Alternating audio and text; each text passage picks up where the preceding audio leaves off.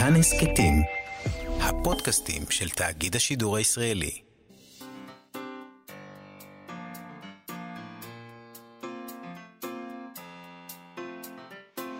מה שכרוך עם יובל אביבי ומה יעשה לה.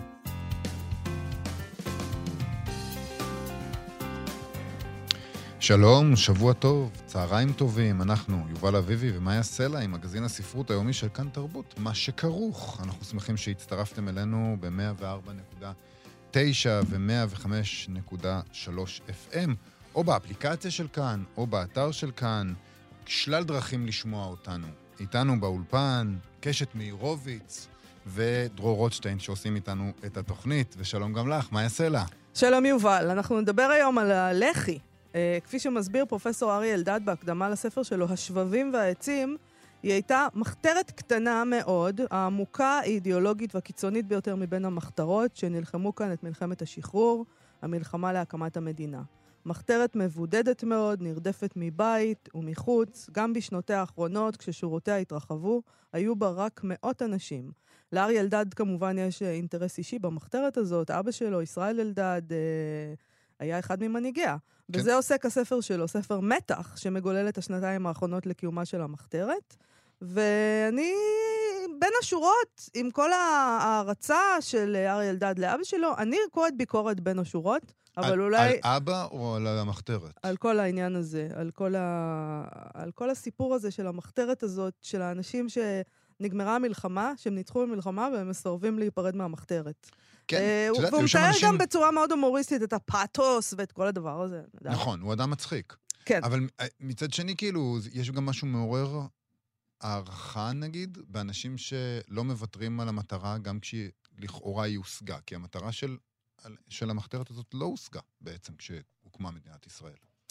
אז אנחנו נשאל אותו אם באמת אה, יש בו ביקורת. אולי גם וגם. תראה, אני לא יודעת אם זה מעורר כבוד. יש בזה משהו כזה שאתה אומר, טוב, האנשים האלה הלכו עם ראש בקיר, אם היינו תלויים בהם, אם הם היו המחתרת הגדולה, אני לא יודעת מה היה נהיה מאיתנו. אם היה נהיה מאיתנו משהו בכלל. זה גם מזכיר כאילו, הם לא הבינו. הם לא ידעו לקרוא את הסיטואציה באיזשהו אופן. לא, הספר הזה מדבר גם על זה שכאילו הפענוח שלהם של המציאות בעצם היה מבוסס על טעות. הם חשבו שהבריטים עושים לנו טריק. נכון, הבריטים לא יצאו מארץ, וגם, אגב, גם אם כן, קודם כל הם לא, הם לא, העניין הזה של להילחם בערב, בעצם להפנות את המבט ולהגיד, רגע, עכשיו המלחמה שלנו היא עם הערבים, לא הייתה מקובלת על חלקם. כן. כאילו, יש את הדבר הזה, אבל גם אז הם אמרו, אוקיי, אבל אנחנו לא מוכנים לקבל את תוכנית החלוקה. כן. היו שם הרבה... תראי, זה קצת מזכיר לי את הנסיכה הקסומה. או, כן. כמובן. זה רפרנס, מזל שלא את סיינפלד. בוא נשמע, כן. כי יש את איניגו מונטויה, נכון? אה, והוא מחפש נקמה.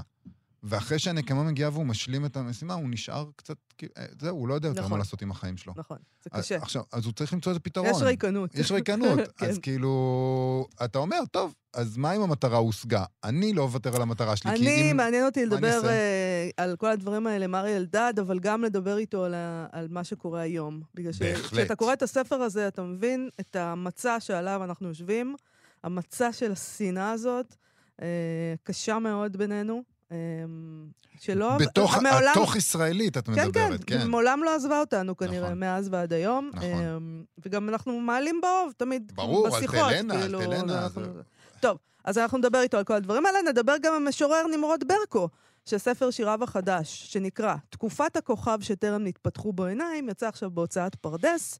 ספר שמאוד מצא חן בעיניי, ספר מאוד... אה, הוא, הוא אמנם ספר ביקורים, אבל יש בו משהו מאוד מאוד בשל. אני מניחה שזה קשור לזה שמדובר בבחור בן 43, זה לא ספר של ילד בן 20, זה שירים מ-2000 עד 2018, שזה גם נדיר. שירים מ-18 שנה. מדהים. אה, נשמע אותו. נדבר איתו, אבל לפני כל אלה נכריז, ונעשה את זה בפעם האחרונה, מתברר, על הזוכים בפרס אה, לאה גולדברג השנה. אלה יהיו הזוכים האחרונים אי פעם לזכות בפר... בפרס הזה. כיוון שהשנה הוא מחולק בפעם האחרונה. הם המשוררים חדווה רחבי ויוסף עוזר. כל אחד משני הזוכים יקבל פרס בשך 8,000 שקלים. למרבה הצער, לאור המצב גם לא התקיים אה, טקס לחלוקת הפרס. בהודעה שקיבלנו הובהר שהפסקת אה, אה, חלוקת הפרס לא קשורה, כפי שאני מיד חשבתי, אה, לקשיים כלכליים בעמותה, בעמותה להנצחת אה, לאה גולדברג ויצירותיה בשל המגפה וכל זה. יש עכשיו קשיים כלכליים, אמרנו, טוב, כנראה שגם הפרסים ניזוקו. לא, זה לא בגלל זה. מלכתחילה הפרס יועד להתקיים אה, יובל שנה ממותה של לאה גולדברג, שנפטרה, השנה, אה, שנפטרה בינואר 1970, כלומר, 50 השנה שנים. לפני 50 שנים. כן. השופטים השנה היו פרופסור אריאל הירשפלד והמשוררת והעורכת ליאת קפלן. את הבחירה בשני הזוכים הם נימקו כך. על, על חדווה הרחבי הם כתבו שהיא פרסמה את שיריה הראשונים בעידודה של לאה גולדברג. ספרה הראשון, כי הוא מלך, מ-1974, נערך למעשה בידי גולדברג. למרות ההבדלים הסגנוניים הבולטים, שירת לאה גולדברג היא אחד המודלים העמוקים לשירתה של הרחבי. יש לא מעט שירים בספריה המוקדמים של הרחבי הנושאים חותם תמטי גולדברגי ברור, אבל העיקר הוא בעצם הזיהוי שבין מצב הרגישות המועצם לבין מוצא הדיבור השירי אצל הרחבי, הצומח כולו משירת גולדברג. הרחבי היא בוודאי אחד הקולות הנשיים הבולטים בדור האחרון, ייחודה הפואטי והכוח הסוגסטיבי של שירתה הפכו אותה משוררת אהובה ומשפיעה, כוחם האקספרסיבי של ספריה האחרונים, ובייחוד מיגו, הראה כי קולה רק מתגבר ומצטלל עם השנים. אני חייבת להגיד שאני מסכימה עם הדבר הזה שאומר שחדווה הרחבי היא על כוחה האקספרסיבי וכל הדבר הזה, והיא משוררת שאני מאוד מאוד אוהבת. אני רק לא רואה שום קשר בינה לבין לאה גולדברג, אבל אוקיי.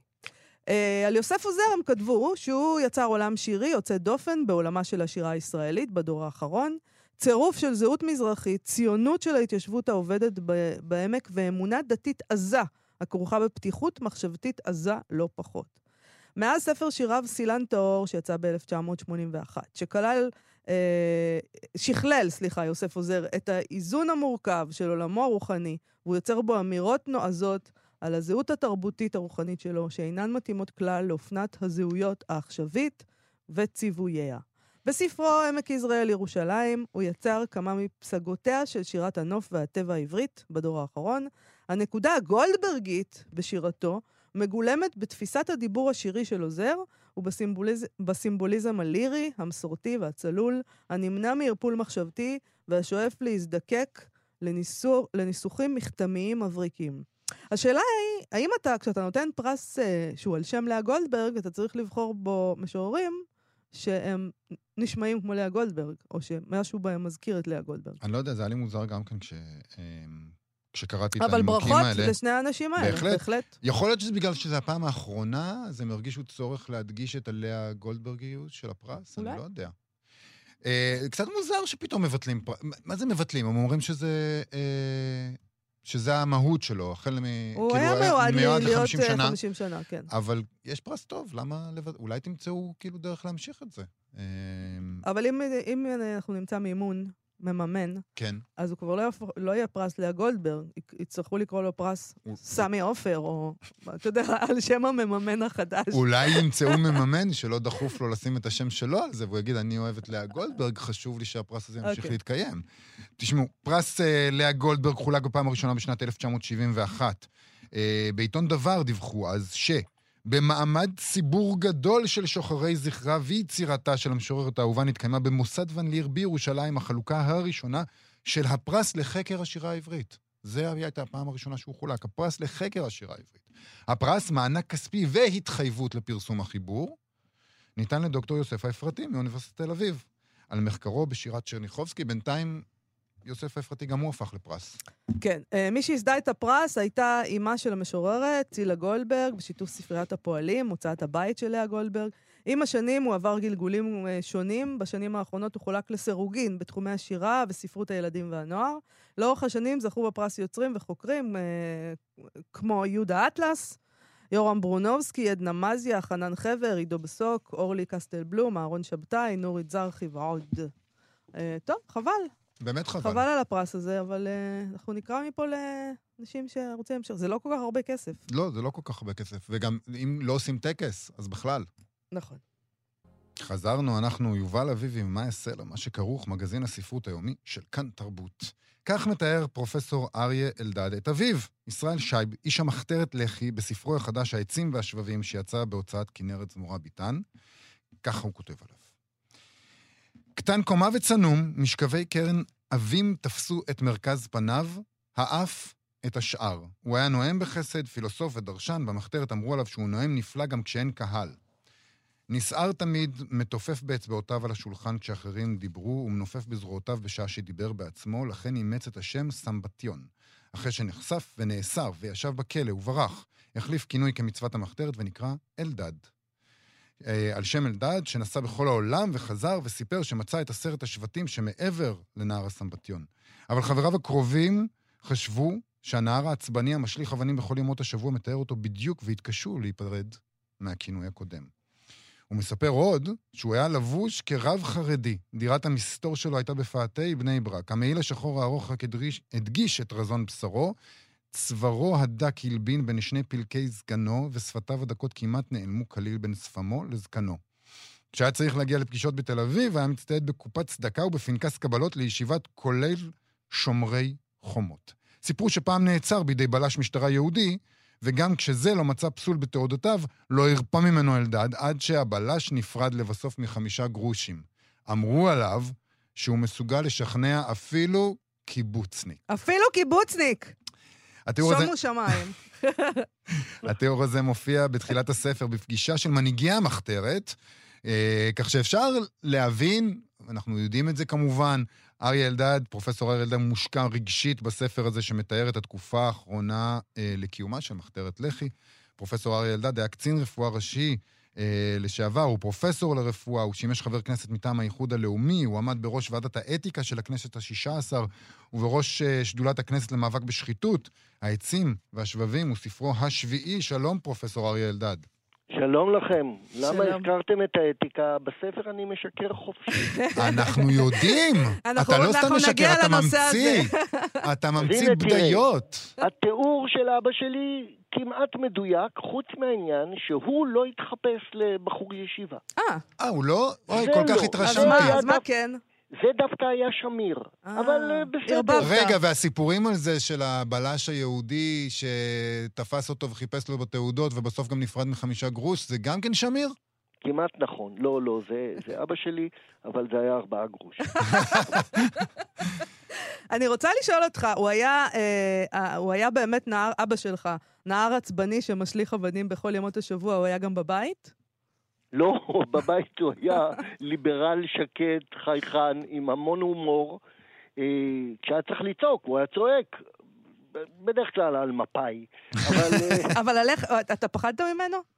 לא, ממש כי הוא לא. נשמע דמות די מפחידה ממה לא, שעולה הם בספר. מה? כולם נראים לי מפחידים מאוד. נכון, נכון. אנשים שהולכים להילחם בבריטים אה, ב- ב- בימים האלה, נראים לי כמו אנשים קצת מפחידים. נכון, אבל אבא שלי למשל לא ידע להחזיק אקדח. פעם לימדו אותו עוד בפולין, בביתר, אבל הוא, הוא לא סמך אפילו על עצמו. כשחטפו אותו מהמשמר הבריטי, דוב הבלונדיני הגבוה, לוחם אגדי בלח"י, היה מפקד פעולה שחילצה אותו מביקור אצל רופא והוציאו אותו משם, תקעו לו אקדח ביד, הוא מיד החזיר אותו, אמר, מה אני אעשה עם זה?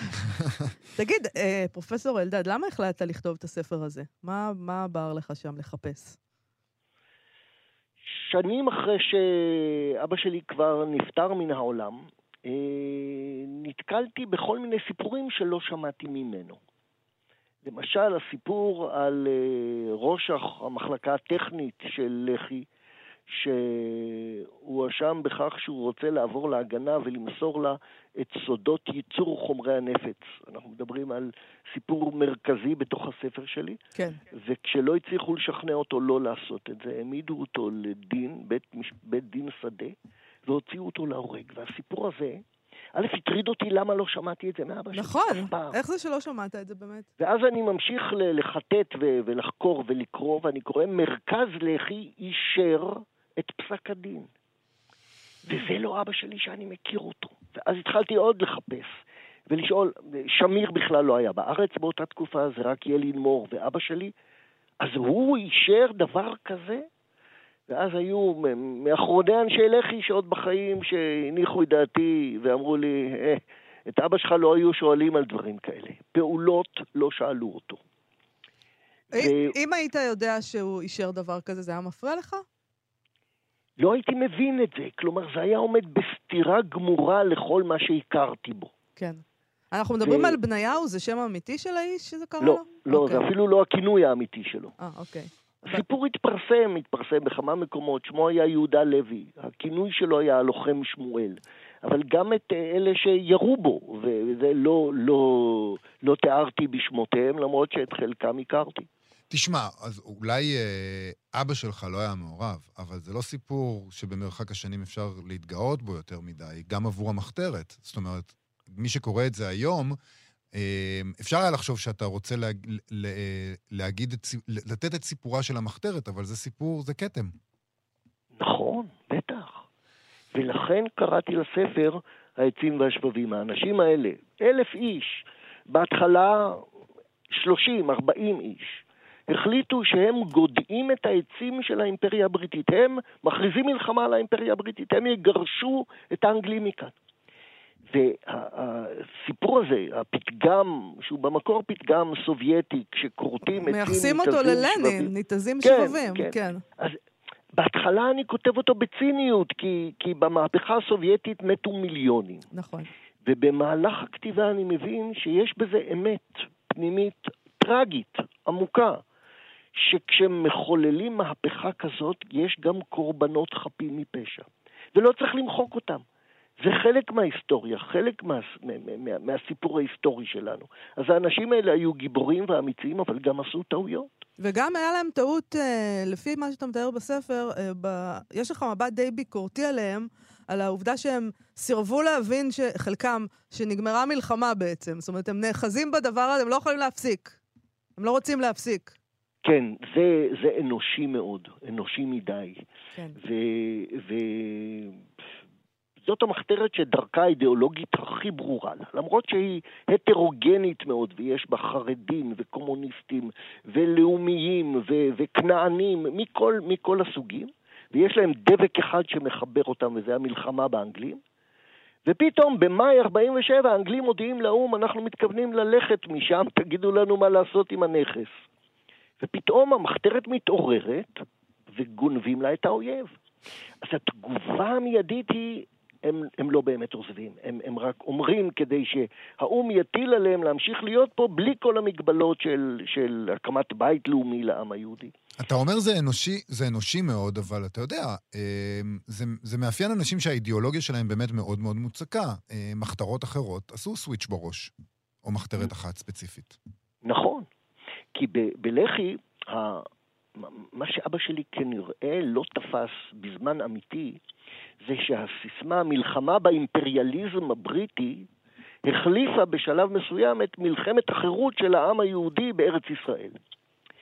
ופה האגף השמאלי שהיה אגף חזק בלח"י, ויאלין מור הוא דמות מרכזית שם, אולי יותר חשובה מאבא שלי, בארגון ובהכוונת פעולות של המחתרת, בוודאי בשנים ש, ששמיר היה בגלות באפריקה. המחתרת הזאת הולכת לכיוון של מלחמה באימפריאליזם באשר הוא. ויאלין מור משוכנע שיש זהות אינטרסים בינינו לבין הערבים, כי גם הערבים הם קורבנות של האימפריאליזם הבריטי, ולכן לא תהיה מלחמה עם הערבים. והוא כל כך רוצה שלא תהיה מלחמה עם הערבים, שהוא אומר, אנחנו ממשיכים להילחם באנגלים ונמשיך להילחם בהם גם אחרי שיעזבו, כי צריך לגרש אותם מכל המזרח התיכון. כן, פתאום הוא נהיה קצת uh, מרקסיסט. זה קצת כן, מרקסיסטי. לא, לא מל... סתם, הוא מקים, מקים את מפלגת uh, הלוחמים, שהיא מפלגת פועלים סוציאליסטית. לח"י הקימה מפלגת פועלים סוציאליסטית. כן. היא התפוררה אחרי פחות משנה, אבל זה היה הרעיון. אתה תגיד... גם מדבר בספר uh, על, ה, על המלחמה בערבים, כעל מלחמת אזרחים בעצם. כן, זה לא שלי, זה, זה לא שלי. זה, זה כתבו היסטוריונים חשובים שאומרים שבין אה, אה, כ"ט בנובמבר ו-15 במאי זו באמת מלחמת אזרחים. בני מוריס כותב את זה, ובאמת התובנה הזאת קיבלתי ממנו, כי לא היו צבאות זרים שנלחמו כאן, זה היו כנופיות משם והגנה ואצ"ל ולח"י מכאן, ורק ב-15 במאי יש פלישה מסודרת של צבאות ערב, וזו הופכת להיות מלחמה כוללת. ולכן זו ההבדלה בין שתי התקופות. כן. תגיד, יכול להיות, אתה אומר שאתה, המניע, הזרז לכתיבת הספר היה באמת הגילוי של הסיפורים האלה, שקצת ערערו את מה שאתה חשבת על המחתרת, אבל יכול להיות שכמו שאתה מציין, היא הייתה מחתרת קטנה, ולמרות שאחד ממנהיגיה הפך להיות פוליטיקאי מאוד מאוד מרכזי, אה, בסופו של דבר בישראל. יכול להיות שאתה מרגיש שהיא קצת נשכחה? שאתה מתקן פה איזה עוול? שזוכרים את ההגנה וזוכרים... אה, אבל, אבל קצת לא מתייחסים לתרומה שלה למה שנעשה בשנים האלה? מי זוכר את ההגנה? אף אחד היום לא זוכר כלום, אני חושבת. זה- זו זו זה יכול לדעתי להיות. הבעיה העיקרית, שבאמת אה, לא זוכרים הרבה מ- מתקופות קודמות, ו- והמדינה היא מובנת מאליה, כי לכאורה תמיד היה. אבל אה, כן, אני מנסה להחזיר לתודעה את חשיבותה הראשונית, והמחתרת הראשונה שאחזה בנשק נגד אה, בריטניה, בארץ. כן. ואחר כך, רק אה, שנתיים מאוחר יותר, אה, בגין מצרף את הארגון הצבאי הלאומי למלחמה, ואחר כך תנועת המרי, אבל בהתחלה הם מבודדים לגמרי, נרדפים גם על ידי היישוב, גם על ידי הבריטים, ולכן זו הייתה מחתרת מנודה, ושנים אחר כך, כבר בימי המדינה, עוד היה חרם עליהם, ו- ופיטרו את אבא שלי מהעבודה, ואנשי לח"י התקשו למצוא, למצוא פרנסה, כי, כי uh, המשטר רדף אותם. בגלל uh, שהיו פורשים ולא קיבלו את מרות היישוב בשנות uh, המנדט. אני רוצה לשאול אותך, אה, אני כשקראתי את הספר הזה בעת הקריאה, לי, הייתה לי הרגשה הרבה פעמים שהוא מתאר את התשתית לפילוג שאנחנו נמצאים בו עד היום. שזה, יש דברים שלא השתנו. השנאה הזאת בין המחנות, אה, יש שם, זה, זה, זה מאז ועד היום. כן, כשאני, כשאני קורא על uh, מלחמת המחתרות ושנות המנדט, ואחר כך אני קורא עיתון שמעולם לא היה פילוג כזה ושנאה כזאת בארץ, אז בפרספקטיבה היסטורית מצבנו טוב היום. חס וחלילה ש, שנגיע למה שהיה אז, כי, כי אז היו באמת דברים קשים מאוד. סזון ורדיפות והסגרות ועינויים וחטיפות, אפילו, אפילו מעשי רצח. ולכן אה, אה, בפרספקטיבה היסטורית, כל מה שאנחנו רואים היום הוא לא חדש. ואם נלך היסטורית אחורה, אנחנו בתשעת הימים היו כבר אה, דברים גרועים מאוד בעם היהודי, שיודע גם לאכול את עצמו. ואז היינו לא רחוקים מזה. אבל אנחנו עכשיו, אני, אני עוקבת אחר, אחריך בטוויטר, אתה חדש בטוויטר, תשמעו כולם, אפשר לעקוב בטוויטר אחרי אריה אלדד, אה, וראיתי שאתה כותב משהו על זה שההפגנות עכשיו, הם, אה, זה יכול להגיע למצב מסוכן. אה, וזה עניין אותי כי אתה, מהמח, אתה מהמחתרות, אתה מהלח"י, מה זאת אומרת זה יכול להגיע למצב מסוכן? נכון, אבל אני יודע להבדיל בין תקופה שהיה פה שלטון זר שהייתה חובה להילחם בו בנשק, ובין אה, מדינת ישראל דמוקרטית עם אה, כנסת וממשלה נבחרים, שבה חלילה אם מישהו יגיע לאלימות ולאחוז בנשק ו...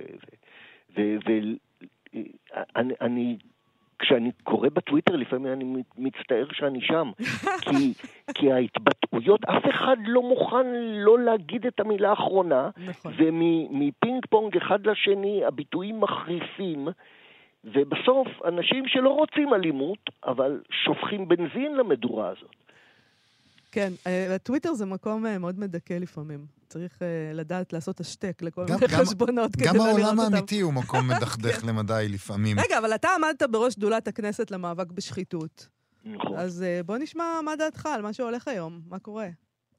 אני חושב שרק אנשים שאיבדו אמון בדמוקרטיה וגם במערכת המשפט שלנו, רוצים היום לא להמתין בשקט שבנימין נתניהו, נאשם בשלושה תיקי שחיתות חמורים מאוד, יעמוד למשפט ויעמוד לגורלו.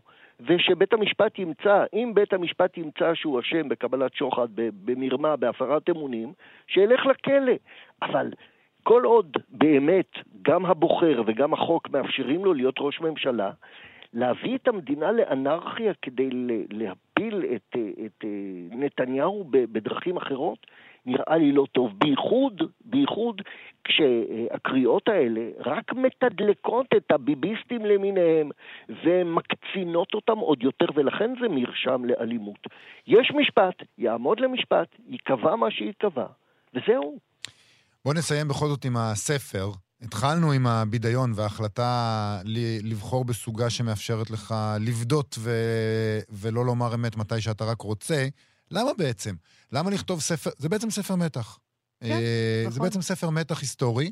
למה לא לכתוב ספר עיון? אתה ברור לחלוטין שאתה מושקע רגשית במחתרת הזאת, ברור לחלוטין שיש לך ידע, יש לך סיפורים, יש לך מקורות מידע. ספר עיון, אבל אי אפשר חוש הומור.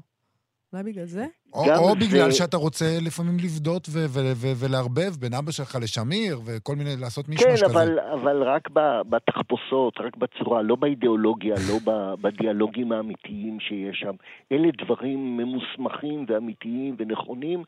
אה, יש אה, ספר שקראתי רק אחר כך, שנתנו לי, ספרו של לורן בינה, למוח של הימלר קראו היידריך, כן. על ההתנקשות בהיידריך. והוא כותב, הסצנה האחרונה מהימנה לחלוטין ובדויה לחלוטין.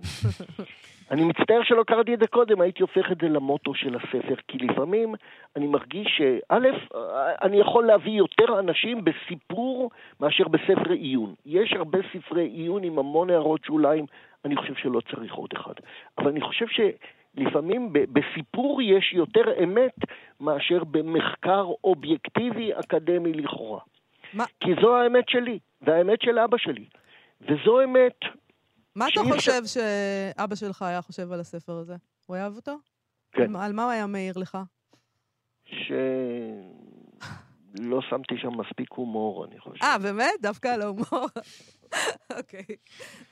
פרופסור אריה אלדד, השו... העצים והשבבים, הוצאת uh, כנרת זמורה ביטן, ימי האחרונים. ומילה מילה תודה עמוקה לאלמה כהן ורדי העורכת, היא עשתה עבודה נהדרת. היו לי פי שניים דמויות, בסוף צמצמתי אותם ו... ו- גם ככה יש לא מעט, טוב. לא חסרות נכון, דמויות. ויש את שושנה, היא כזאת נהדרת, זה טרנטינו כזה.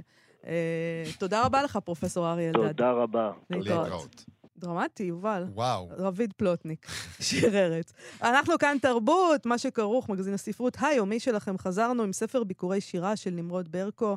ספר ביקורים בשל, שיש בו שירים שהוא כתב בין השנים 2000 ל-2018. שירים מ-18 שנים, זה לא, לא צחוק. נמרוד ברקו פרסם עד, עד כה שירים בכתבי עת הו ואהבה לאבא. זה אמנם ספר ביקורים שלו, אבל הוא כבר בן 43, אה, אז בוסר זה לא. Uh, לספר קוראים תקופת הכוכב, שטרם נתפתחו בו עיניים, והוא יצא בהוצאת פרדס, בעריכת לי ממן. שלום לנמרוד ברקו.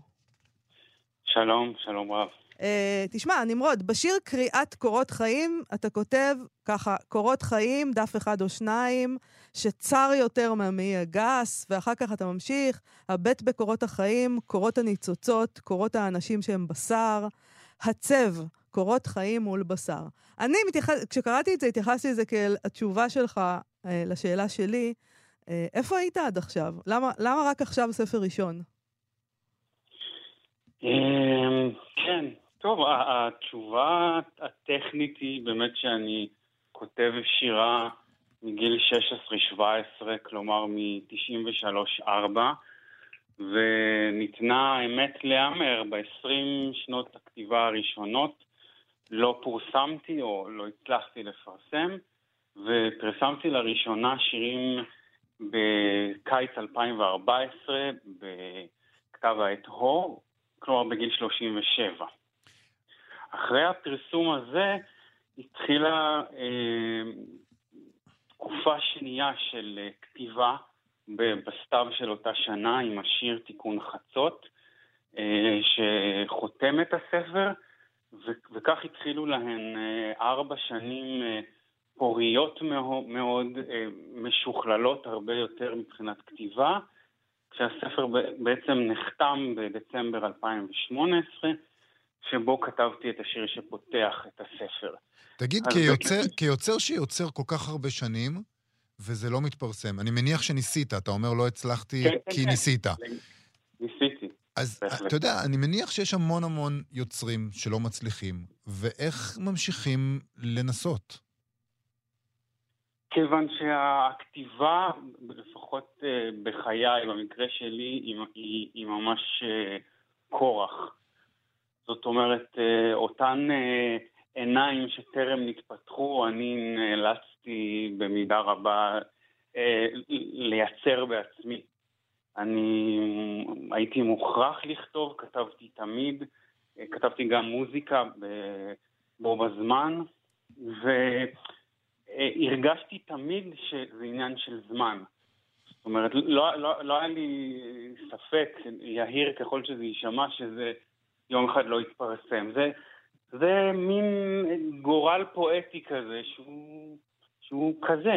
זאת אומרת, אה, הכוכב שטרם... אה, היום בדיעבד, אני שמח מאוד שהייתה לי הזכות אה, לערוך את הספר של עצמי בגיל 42 ולהוציא אותו בגיל 43 ושלא נשתרך אחריי איזה ספר אה, נעורים דהוי כלשהו. שצריך לאסוף אותו מהחנויות, כי הוא מביש. זאת אומרת שתקופת הכוכב שטרם נתפתחו בו עיניים, זה בעצם התקופה הזאת שבה עוד לא היו עיניים זרות שקראו את השירים?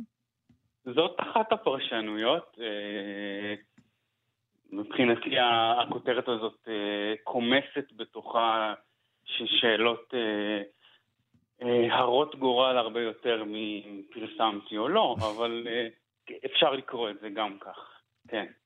אולי אה, אה, תקרא לנו שיר כן. מתוך, ה, מתוך הספר. אה, בסדר גמור, אני אקרא את אה, אחד השירים המוקדמים יחסית, שיר שפותח את השער הראשון, והוא אה, נטול כותרת. קפאתי, קם אור, אני משפיע את כישלונותיי. שמע, אתה שמות צל עוללי, נקל עליי להאמין כי אין אדם עוד מלבדי. אני נשקף אצל סיפי האפלה, האפלה שהיא הכל. ערב אתה, נדמה לי, עולים קולות, הימצאותם כל עיקר היא מחרידה. שנים יחלפו עד שיפסחו אודותיי, בינתיים אהיה ספון על אי פעילות. לא אהיה בוטח במי שיעוררני לזוז, כמו וילונות, מכאן לשם, מכאן לשם, בחגיגיות. זה איזה שיר, יופי. זה שיר משנת 2003, נכון? נכון. תספר לי רגע, כשאתה בא, סוף סוף מגיע הרגע הזה שבו אתה צריך לאגד את השירים, ואתה בוחר בשיר מ-2003, אתה לוקח אותו, כמובן, אתה, אתה אומר לעצמך, אוקיי, בואו נשפץ אותו, בואו נסדר אותו, או שאתה לוקח אותו as is, כמו שכתבת אותו לפני uh, יותר מ-15 שנה? לגמרי. אני, אני זוכר את, אפילו את הזמן שכתבתי את השיר הספציפי הזה, זה היה בינואר 2003 בבית קפה בגשם בירושלים. הוא, הוא נתפס בדיוק כמו שהוא נכתב. זה דבר די מדהים. אתה, זאת אומרת, יש לך המון ביטחון בעצם, בסופו של דבר, במה שכתבת. אתה אומר לעצמך, מה שהייתי צריך לכתוב ב-2003, זה מה שהייתי צריך לכתוב, זה לא היה בוסר, ככה זה צריך להיראות. לגמרי. וזה, אמ, וזה עוד יותר בולט כשאתה, כשהשורות הפותחות הן קפאתי, קם אור, אני משפיע את כישלונותיי. זה, זה כן. לא... זה לא שיר אופטימי, זאת אומרת, אני לא חש שהוא לא אופטימי, אני נש... האפלה שהיא הכל, זאת אומרת, יובל רוצה אופטימי. לא, אני אומר לעצמי, אה, אתה, אה, יש, יש איזה דיסוננס אולי בין הלך הרוח שהשיר מעביר, אה, שאולי היית שרוי בה באותה תקופה, לבין העוצמה הזאת של הביטחון ביצירה עצמה. זה מה שאני מנסה להגיד. זה נכון, אבל אם אני כותב בגיל 25 וחצי, האפלה שהיא הכל, אני בעצם מדיר מעליי כל אינטראקציה אה, וכל כישלון שהיו כמה שורות אה, קודם לכן. זאת אומרת, מי באפלה אלמותית, בנצח, יכול אה, לגדל עיניים כלשהן? האם יש אקס-טריטוריה ליקום? אלה שאלות שנשזרות לאורכו של כל הספר הזה. זאת אומרת, זה, זה, זה הכישלון האנושי המקומי הזה, לעומת, לעומת הנצח ש, ש, ש, ש, ש, שנכפה עלינו לפתע, שפתאום צץ, שקמה לה שאלה שעוברת לאורך כל הספר, מדוע קיים דבר מה בכלל, במקום לא כלום. וכל הזמן הדבר הזה. עכשיו, כשקרה לך הדבר המשמח הזה, אותי זה משמח, יצא הספר שלך, אה, הוא, הוא יצא והוא יוצא לך ב, בזמן הקורונה. ש... זה, אתה לא מרגיש שקצת דפקו אותך פה? מה רע? מה הולם יותר מזה? נכון. האפלה שהיא הכל. בדיוק. לא, אבל, אבל זה, האמת... צריך להמציא קורונה כדי שזה יצא. אה, זה אתה אתה אומר, הבאת זה את הקורונה. תכסיס שיווקי שלך, הכל. אז לא תשמע. חסכתם בהוצאות. נמרוד ברקו, מספיק, זה, לנו, לנו זה... הבנו, הבנו את הרמז. חלאס עם הקורונה. בוא נשמע עוד שיר, אנחנו נוכל... אה, אני אשמח לשמוע, אה, דיברנו על זה שיש שבעה שירים אנטי-פסיכיאטרים. כן, אני אשמח אקרא- לשמוע אה. אחד מהם. אז אני אקרא אה, מתוך המחזור הזה של שבעה שירים אנטי-פסיכיאטריים את השיר השישי. אוקיי. קשור את הגפיים, דמיין שהיו שלי. קשור את הידיים אור, דמיין שהיו שלי. קשור את שיחתנו האחרונה, דמיין שדייקת ברשומות. אתה מסתכל עליי? קשור את שיחתנו הראשונה, דמיין מהו שהשפיל איבריו אצל הכיסא. אני דבר מה שעשוי לשבת על כיסא. קשור את הראש, דמיין שזה ראש. קשור את גביית הראש, דמיין שזה ראש. קשור את המותניים, דמיין שזה ראש. קשור את ליבי בלבך, דמיין שאנחנו אנשים. קשור את העצמות, דמיין שאלו כל העצמות. קשור את הילדים העתיקים, דמיין שאלו הילדים שלי. קשור את הנערות החריגות, דמיין שאי שם בנצח דבר מה השתמט מחריג היות. קשור את הנשמה, דמיין שעיניך קשירות. קשור את האפלה, דמיין שמחוץ לה העולם כולו. קשור את החיה, דמיין שדבר מה, כל עיקר עשוי היה לקשור דבר מה. פשוט נהדר. אה. אה, נמרוד ברקו, תקופת הכוכב שטרם נתפתחו בו עיניים, הוצאת פרדס, תודה רבה לך. תודה רבה לכם. להתראות. להתראות. להתראות. אנחנו מה שכרוך בכאן תרבות, מאיה סלע ויובל אביבי. חזרנו אליכם, ואנחנו מציינים היום יום הולדת לנתיבה בן יהודה, שנולדה היום ב-1928, ולמרבה הצער מתה ב-2011. היא זכורה לנו ביותר כמיליונאית הסלנג הישראלי, למרות שהיא עשתה עוד המון דברים, אה, כמו להיות למשל לוחמת בפלמ"ח. אה, משום מה, דווקא פעילותה הלשונית הכתירה אותה בתואר מסוכנת. בפינת גנזים היום נחזור לשני קטעי עיתונות, אחד עליה ואחד שלה. נכון. בשנת 1976 כתב עליה בדבר חיים איזק רשימה תחת הכותרת נתיבה, החן והשקר, ושם הוא כתב ככה: דווקא משום שנתיבה בן יהודה כל כך מוצלחת בטיעון שלה, דווקא מפני שהיא כל כך חביבה ומשעשעת וכל כך צודקת בהרבה ממה שיש לה לומר על תופעות של עקרות לשונית מתנפחת ועל דקדקנות מאובנת, דווקא בגלל, בגלל כל אלה, אני רואה אותה כסכנה כל כך גדולה לעברית. לאקספרימנט הזה שהתחלנו בו בארץ לפני בערך שלושה דורות. כי אני, כמו אהרון מגד בפרודיה הנפלאה שלו על דרך התבטאותה של נתיבה, חושב שהתזה המרכזי, המרכזית של נתיבה בן יהודה לא רק אינה נכונה, אלא פשוט מזיקה. אם לא לומר אמירה מפוצצת, הרסנית. עד כדי כך, מזיקה, הרסנית, ו experiment כמובן, אני מניחה שב-1976 עדיין לא הייתה המילה העברית ניסוי אה, זמינה, אז אה, אקספרימנט. אקספרימנט, הוא ממשיך ומשתמש בזה, הוא כותב שם ככה: מי שכמו נתיבה בן יהודה כן מכיר בערך החיוני של האקספרימנט העברי, מוכרח להכיר גם באחדים מכללי המשחק. כאילו, סדר צריך להיות. אם אתה רוצה, אז תתנהג יפה. מה שנתיבה בן יהודה דורשת לעברית שלה אינו קיים בשום אומה ולשון, הוא אומר. שולחן ערוך מפורט של כתיב ושימוש לשון נכון, קיים בכל השפות. וגם אם אין שם עונשים על עבירות שעוברים עליו, הרי הוא מחייב בבתי הספר, והוא הנורמה בבתי הפרלמנט ובתקשורת. העלאה תהיה ידיעה של עולים חדשים לדרגה של שימוש נכון מפני שכך מדברים, היא הסכנה העיקרית הטבועה באידיאולוגיה הבידורית של נתיבה בן יהודה. היא מאיימת להצדיק הרס רקמת הלשון העברית. דברים מאוד חריפים. אה, נתיבה בן יהודה ניצחה. אני לא בטוחה. אגב, אני לא בטוחה שהיא הייתה כל כך מאושרת מהניצחון הזה, אם היא לא. שומעת היום איך אנחנו מדברים? מדברים.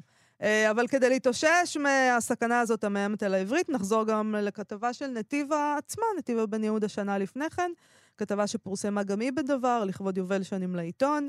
הזדמנות שנתיבה בן יהודה ניצלה כדי לחזור לגיליון הראשון של דבר ולהראות עד כמה הוא רווי בסלנג. כן. קודם כל, הפתיחה שלו, את יודעת, היא, היא כותבת, היא פשוט כותבת נהדר, אני אוהב את זה מאוד. היא כותבת כך: פתאום קם עם בבוקר ורואה שאופס, מלאו לדבר 50 שנה. איך שהזמן עובר, אני אומרת לך. וזה קרה בסך הכל שלושה חודשים לפני שהתחילה שנת תרפ"ו, שהיא שנה מיוחדת במינה בכל האנושות. במה היא מיוחדת? או, זו השנה היחידה שזכתה להעניק לשפה העברית את אחת המילים הכי מוצלחות ביופי, בגזעיות ובתואר המקוריות הישראלית. תרפפו. גזעיות. גזעיות. כן. למי שלא יודע, תרפפו, פירושה היא מסבירה, כי הקוראים של דבר אולי הם עדיין שבויים, כפי שאנחנו יודעים מהטקסט הקודם שהקראנו, הם עדיין שבויים באיזה פוציות של השפה, אז תרפפו למי שלא יודע, פירושה יושן, עתיקות יומין, זקנה מופלגת. והיא אומרת, כמו שאתה לוקח את הדבר מספר אחד ליד, על המקום קופצים לך לעיניים כל מיני דברים. אולי קטנים, אבל אומרים המון. ראשית כל, איזה אותיות, איזה קישוטים. שנית כל, הכותרות נגמרות עם נקודה. מדור, הרהורים, נקודה. מדור, פה ושם, נקודה. כי כותרת זה משפט בעברית, לא? אז לפי החוק צריך לפנש משפט עם נקודה, לא? ולמה שלא ישימו נקודה גם היום? ככה. למה? אגב, עד היום יש ויכוחים כאלה בטוויטר, אם לשים אם נקודה או צריך לא? לשים נקודה בסוף משפט, אם כותבים משפט אחד. ברור שלא. ברור בטו- ש... בסוף ציוץ לשים נקודה. כן, אני תמיד שמה נקודה. בסוף נתיבה. בן יהודה הייתה חולקת עלייך, והיא אוקיי. אומרת, איזה שפה, יאללה. מצד אחד סגנון משונה כזה, למשל יש מדור בטלפון. למה בא? כי בטלפון נמסר לעיתון. היום לא נגיד כך, אם כבר, אז מהטלפון.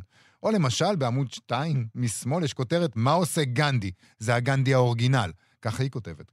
וכל הקטע מתחת לכותרת עוסק בסקירה מפורטת כל מה שגנדי עשה באותם הימים ההם, ועל כל מה שהוא לא עשה. ערך מסע תעמולה בבנגל, לא שם על פעילות פוליטית, היא ממשיכה, ואז היא עוברת לעברית. מצד שני, השפה היא ממש עברית של שבת. אך, אך, אך, איזה תענוג לעיניים. אה, היא אומרת, והיא מקריאה שם איזה פסוק, והיא אומרת, פסוק כזה עושה לי אור של אווז. אי אפשר שלא להיזכר אפילו בריחות של אז, באווירה של אז, ובבעיות שהיו לעברית אז, שאולי עד היום לא פתרו אותן. בעברית יש שתי אפשרויות, או לדבר ולכתוב לפחות כמו בשפה של הדבר מאז, או לא להוציא הגה מהפה. כי כל מה שאתה אומר, תכף אומרים לך, שגיאה, לא נכון, אסור להגיד כך. עוד בעיקר בימים ההם, עברית מדוברת, תת-תקנית, הייתה ממש מוקצה מחמת מיאוס. והיו רבים רבים שציפו שכולם כולם, ובכל רגע, מהבוקר עד הערב, נדבר את השפה שרשומה בתנ"ך, ושלא נסטה ממנה במיל. יש כאלה שמצפים לזה עד היום. עוד משפט אחד? רק כשרואים בעיתון, שבעיתון, בעיתון, כתבו בכזאת שפה מפוצצת, אנחנו יכולים לתאר לעצמנו איזה מלחמת קיום עברה השפה שבה, למשל, אני כותבת עכשיו. נגמר לנו הזמן וזה מצער, כיוון שיש פה שלושה עמודים של דוגמאות לכל מיני מודעות וחידודים ועניינים בדבר של 1925, שהיו גורמים לכל מיני טהרני שפה למלוק את האוזניים שלהם. תודה רבה לך על זה.